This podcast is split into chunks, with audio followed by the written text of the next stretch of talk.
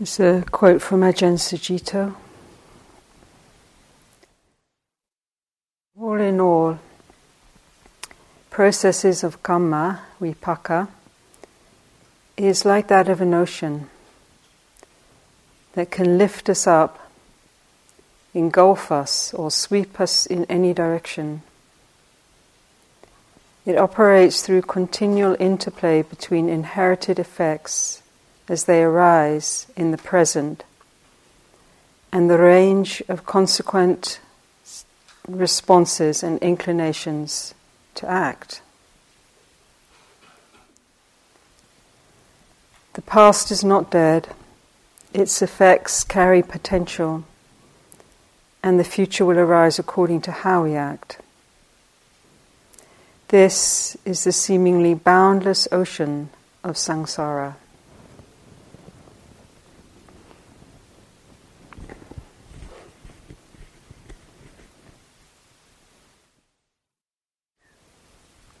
So much of what we're with in our practice as we shine a light into our experience, light of awareness and mindfulness, is this boundless ocean of samsara in all its affects. Um, and that, in and of itself, is not easy to endure, actually. Certainly, coming into this kind of a space in such a contained way for so long, um, so many days, and nights, in silence and inner reflection, there's a real heightening of awareness of the vagaries of, of the mind. This mind that's forever ceaselessly restless, often. Um, wandering, looking, reacting, remembering, cogitating. Um,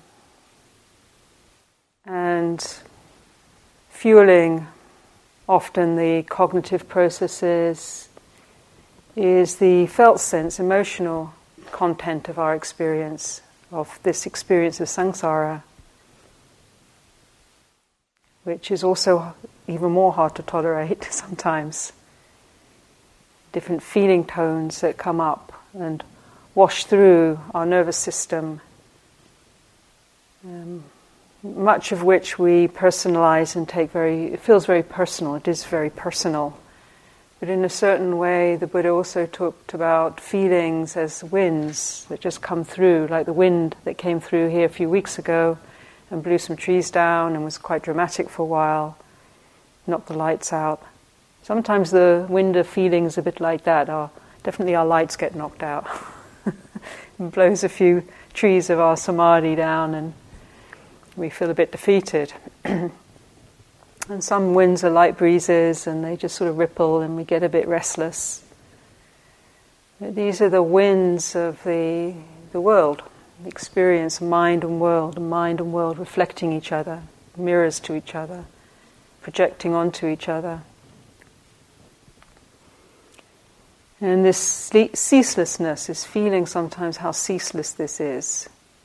And when we're not aware then for sure there's this rolling on. And then the only option really for relief is usually some sense of you know, how can we distract ourselves from this? How can we alleviate that, that uh, those feelings that are uncomfortable to be with? How can we shift the channel? Um,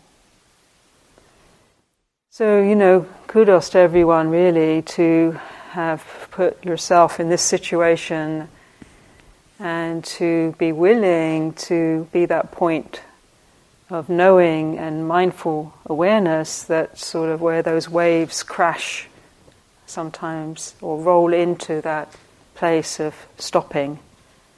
The waves don't necessarily stop, but there's a moment of that, those moments that we've been building of samadhi, of gathering,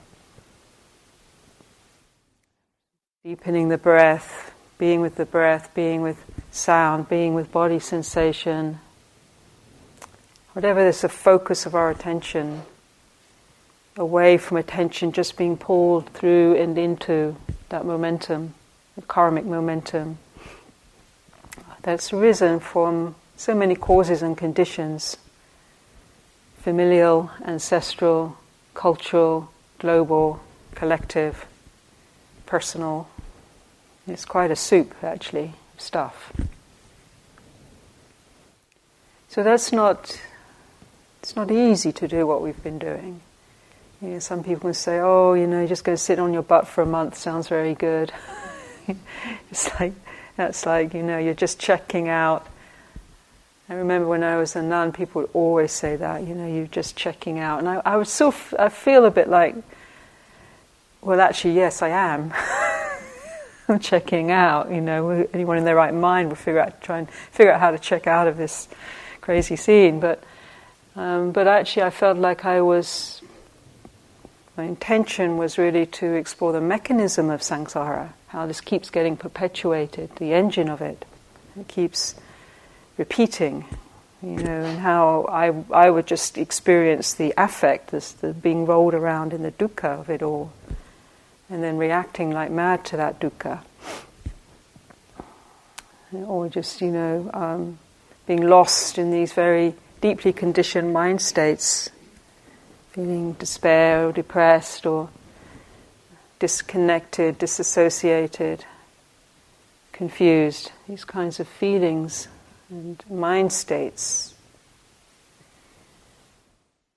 In the Dharma,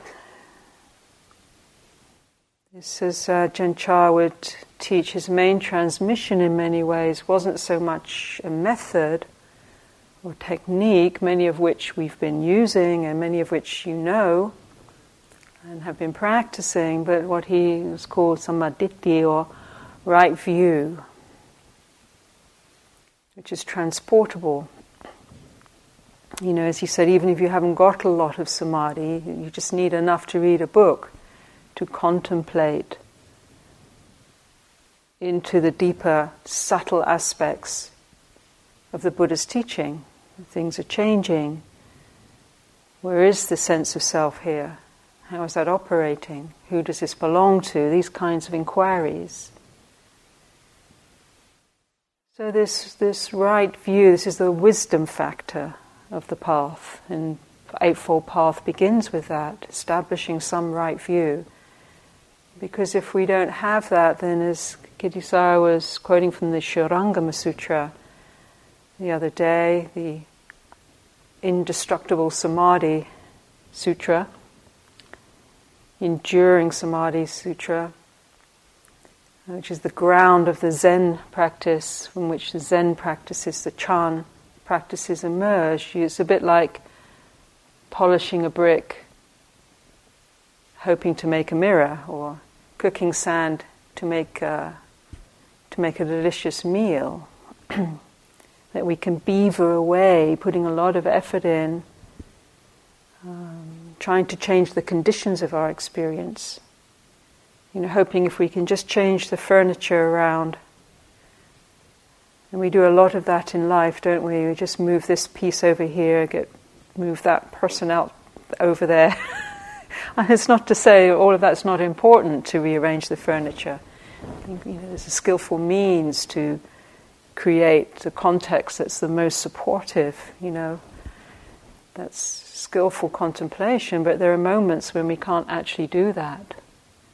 You know, we get sick, or we're dying, or we're in a conflict, and uh, or some samkhara comes up, some deep tendency, and whichever way we move, it doesn't seem to be abating, whatever practices we throw at it. So, as he said often to his disciples, when you, you can't go up and you can't go down and you can't move to the sides, you can't really wiggle out of the experience by moving the furniture, by turning on the TV. I mean, we basically surf the net nowadays, changing the channel. Then, you know, what do you do when you're really up against that flow of samsara, that flow of karmic karmic momentum. It was Ajahn Sucitto would say, eyeball to eyeball with your karma. You know, it's very uncomfortable. very uncomfortable, very challenging. And so you know, you know, again, kudos to everyone for being willing to put themselves in that container of not being able. Uh, this container of it's not really a, a distraction-laden world here at Forest Refuge. You know, we can read the jars, and I mean, actually, there's not even a lot to read. Oh, I guess there's the library, but then it's just going to talk about the Dharma, and it's like, okay, well, I have to go back to that then. So uh, it gets a little bit like, you know, um, when I was growing up in the UK, we used to have this series called The Prisoner. I think they redid it in the US recently. And it was about this guy that lived on this island that was like this, this, it's like a prison. And he kept trying to escape. And he thought he'd escaped, only to realize he's just in another version of the prison. And I remember I used to watch that, so he never could quite escape. I used to feel quite like I was suffocating, like this oppression of this feeling, you know, it's the, the, the unscapable nature you know, so that's kind of a little bit like what we do, you know, when we just move, you know, but really we didn't quite escape, as Ajahn Chah would say, you know, we just got a good lawyer to spring us out for a while from a difficult situation, but we didn't understand the causes, what, what put us there in the first place. So this right view, the samadhi, to be willing when those moments come, and even when they don't, to rather than just, okay, I'm just going to hold my samadhi until I get hit with something and then I'll look at it. You know, there's that kind of feeling, like, you know, defense, you know, all my defense, I'm really like, just, you know, we can practice a bit like that. And then, you know, and then we're going to have to leave in a few days, most of us, and then the world hits and we can really get dissipated and overwhelmed unless we have that, that in, in place, the right view. And even being willing not just to sort of like hunker down and just try and hold on to some, you know, one of those waves comes and then, okay, I'll, I'll, I'll do my practice then. But to actually consciously go out and meet the conditions, to more fearless. You know, once we establish, when there's more strength of refuge, knowing, knowing how to return to the knowing awareness, presence, taking a breath, taking three deep breaths resourcing ourselves. Sometimes it doesn't take, you know, like a whole month to do that. You can do it in three or five breaths. Okay, let me just re-establish metta. You know, I'm actually here and trusting these practices, returning to them. Then we can actually move to meet what's the conflict, what's the difficulty. And you know, this teaching from Saraha, which was a great teacher of um, Nagarjuna in the mists of time, saying that uh, the, the greater the suffering, the greater the bliss. That sounds very counterintuitive. It's like, no, um, that's not, you know, it's all about trying to damp down. But realizing this, this dukkha is a, is a gateway it's not that we want to suffer, we don't want to just suffer unconsciously, but conscious, the conscious, a conscious relationship to the experience of dukkha is very different than just unconsciously suffering like mad and reacting. Conscious relationship to turning to it, okay. Wherever that dukkha arises, and you know, we're working a lot within our personal sphere when we kind of move into contact with the flow of the world, then it's coming from all directions all the time. You know, and so we have to build some capacity, some ability, some willingness to meet that, to be able to become more fluid. As, uh, my experience at Ajahn Chah was he could be in any circumstance and he was deeply okay. You know, he wasn't like, I've just got to hide in my forest hut forever. He had a hundred monasteries, you know, that must have been a little bit of dukkha to try and look after that lot. You know, um, you know, when he came to, to London and he was on an alms round one morning, and this is in the 1970s before people really knew what a Buddhist robe was, and he was walking along in Hampstead, been on Hampstead Heath. They had a small vihara, it's the first place that they lived. And these young, kind of yobbos as we call them in England, these young kids came up, oh, look at that, kung fu, kung fu. And they went up and started to, they didn't actually fortunately kick him, but they went up and started like doing these karate chops with their legs and their feet towards Luang Por Chah. You know, in Thailand, that's like a death sentence. You know, to point your feet even in a shrine room towards the shrine or the Buddha is considered such bad taste. You know, uh, you know, to point your feet to, I mean, Ajahn Chah was like the jewel in the crown of the Dharma scene, you know, there. You know, he was the personal um, teacher to the monarchy. He would, you know, just everywhere he went, to think that anyone would go and kick their feet at him would be a, such a deep travesty, such a, a cultural um, offense of magnitude. And the Western monks behind him were, were absolutely horrified. They were like, and Ajahn Chah looked at this and he carried on. And then when they got back to the Vihara and they'd taken his bowl, we're so sorry, Luang Por, we're so sorry. he said, Oh no, you've got good teachers here. That's how he would respond. This is a teacher, you know. It's not like, oh, how could they do that? They didn't understand, you know, they disrespectful. That's the kung fu that he had, you know, he empty, empty, emptying the conditions. Rather than getting completely tangled and making a big story, just emptying the conditions, that's the nature of ignorance. If we suffer for other people and what they do, then man, there's going to be no end of it.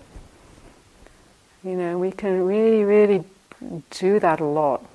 You know, suffer for other people's ignorance and lack of sensitivity and all the stuff that they come out with. So one has to have that resilience of seeing this is the ocean of samsara that we're in. And it's ceaseless. There's been no end of ignorance. It's not like that's ever going to end. That's always going to be appearing in some form. There's going to be no end of challenge. Even if you're awakened, look at the Buddha. You know, people trying to kill him, people trying to take him down all the time. You know, famines, you know, crazy disciples.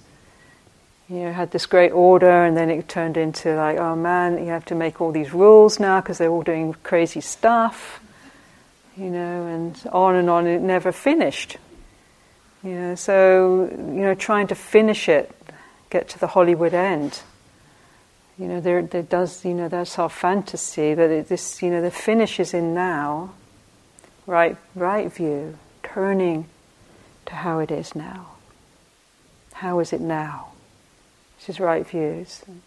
How is it now? what's happening now. And this is a, a beautiful way of inviting ourselves into what can be really hard to be with, you know, just soften around. Even the turning to dukkha is already the beginning of lessening of it. You know, we're, we're, we're not subtly perpetuating the dukkha by adding fuel through resistance, through aversion, through distraction.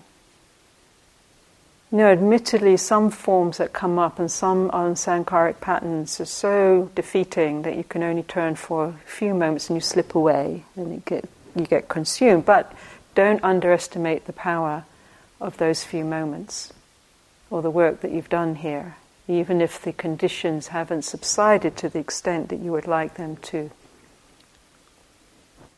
There's some enormous power in stopping that wheel, even or slowing it of reactivity even for a few moments, you know, so that, you know, not to underestimate that. Because it starts to change the karmic relationship rather than just adding to that and flowing along in that sea, bobbing up, sometimes feeling happy and getting sucked into a vortex and lost. You're beginning that great return. The great return back home. The heart coming back to its own deep nature, unperturbed, in touch with the world, but not overwhelmed by that world, wise to the world. Seeing it, this is how the world is, this is how mind is, this is how feeling is. It's, you know, it's dukkha. It's not dukkha if we just see this is how it is and we start to engage and reflect. It's dukkha when we just are swept along, reactive. Stopping that train that's been going forever, just moving from one condition to another, trying to find that settled place, just being willing to slow that down and have moments of it stopping, juddering, taking a breath and meeting and learning the skill of not just like stopping in a frozen state, like I've just got to. I mean, sometimes there is, as I mentioned the other day, just the sort of impatience, endurance, just hanging in here, breathing here, trying to. So Ajahn so sometimes that's what it comes down to, just not adding more. But also the skill in replacing the reactivity of the mind, the aversion, the lostness, the distraction, the overwhelm. And then how those deep patterns get triggered from that, like, I can't do this, I could never do this.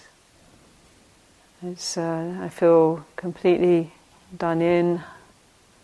Um, I'm useless, and so on it goes, and it gets very deep, very constricted, very painful a moment, a moment of deeply breathing, a moment of compassion.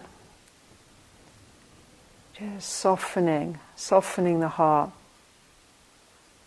A moment of bringing a mantra, Buddho, such a choice to like to practice, Buddho, being the knowing, or Kuan Yin, mercifully listening into how it is now. Gathering, steadying, shifting postures, walking, opening the awareness. These skills, subtle skills sometimes. Sometimes it doesn't take a big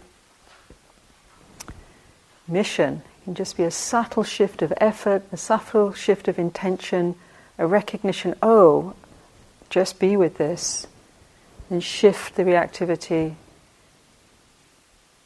A moment of equanimity. Oh, this too will pass.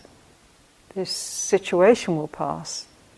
This whole massive dukkha around some situation will pass.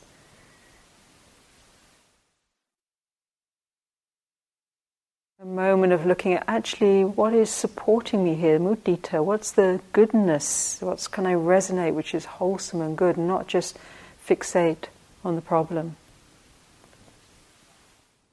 Peaceful space, being fed with company, surrounded by beauty, hearing the Dhamma, opportunity to practice opportunity to rest if I need that, opportunity to take stock. We're not in the middle of a war zone. We're not on a commute, two hour traffic.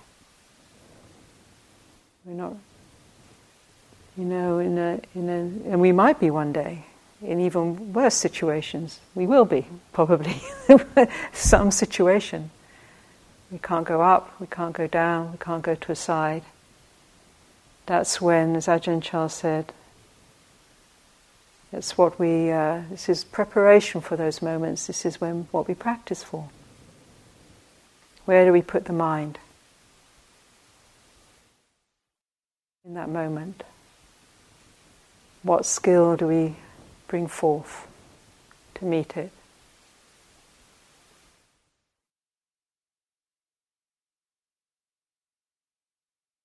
So this is a very humbling path. It Needs a lot of patience because we, and the tiniest thing will knock us out.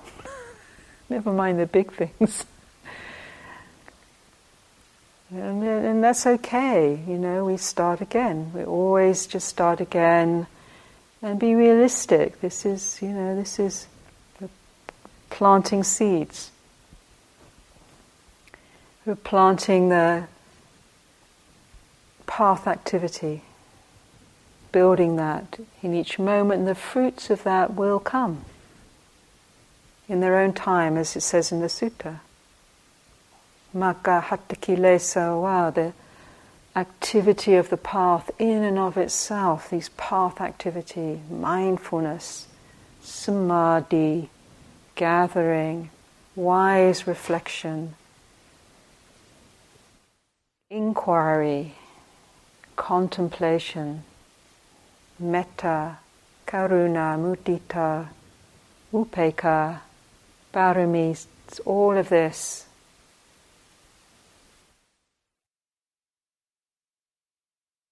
So, path activity. Who, Chan, who?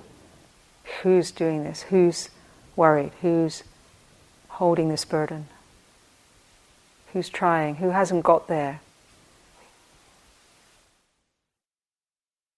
Perhaps m- most profound compassion, compassion, compassion for ourselves. So much self judgment we all carry. Just softening, accepting, allowing, patience. path activity in and of itself breaks up the kilesa, that which obstructs. So faith to the path activity.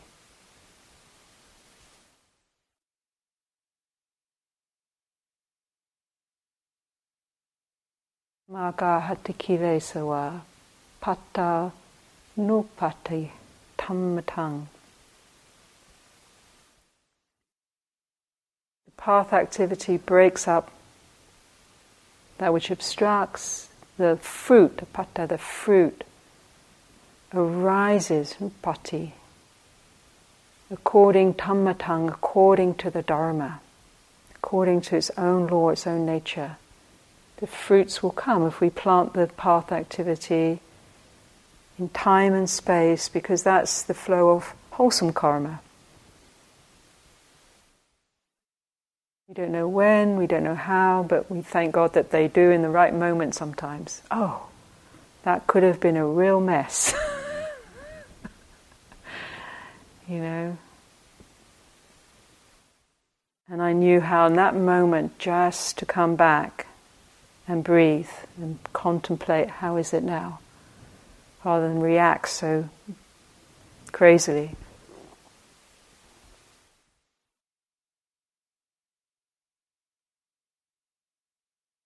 So, valuing our cultivation here over these days and the last days that we have, not so many days now.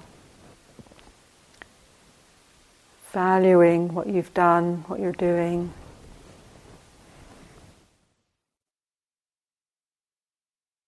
Having compassion for those places that, you know, the super judge, it's not enough, should do more, not good enough, the should, the should. more allowing, accepting the natural pace of how we're pacing ourselves